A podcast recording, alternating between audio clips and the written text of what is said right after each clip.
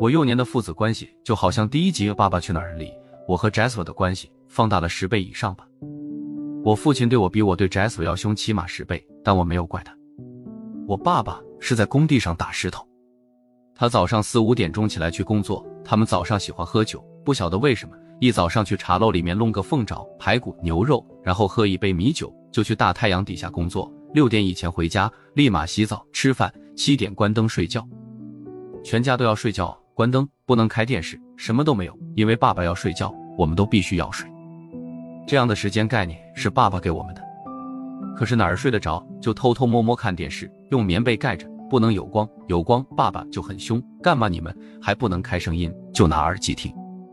他也会打孩子，不管男孩女孩。有一段时间，他用铁链把我锁在家里，可能是因为我皮巴，现在觉得就像电影里的剧情一样，但那个时候也没有很恨他，反正就逆来顺受。我跟彩儿讲我小时候的事，他对我爸爸这种做法完全不认可，没有人会认可，但他是我爸爸，亲生的爸爸，我不能怪他。十几岁的时候，我爸爸跟我讲，这个家以后交给你了。我才十几岁，哎，头发还没长完，还没理解这是怎么回事。几年之后，他就搬回广东的老家住了。也许香港那种节奏他不太适应，我妈也没有问为什么她要回去，她完全是村姑一个。我后来做跑堂，在工地干活。当理发师，没有觉得是苦，反而觉得是能赚钱，这样家里面会很好。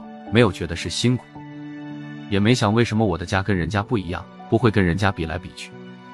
我应该算是知足，够就好，不需要跟人家抢或者斗。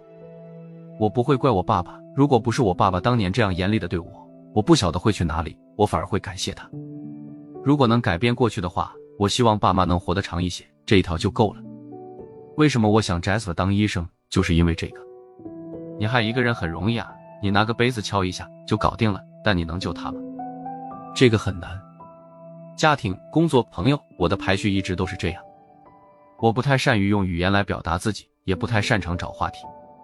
如果可以的话，我希望自己变成一个爱讲话、幽默的人。你看我聊天没有逻辑的，我没读过太多书，受过什么教育？你听得懂我讲话吗？听得懂就懂，听不懂没办法了，我就这样子，我自我感觉良好。就 OK 了。还有，我不是为别人才活，我也不需要讲一些话让别人舒服。现在没必要，也不需要这么做。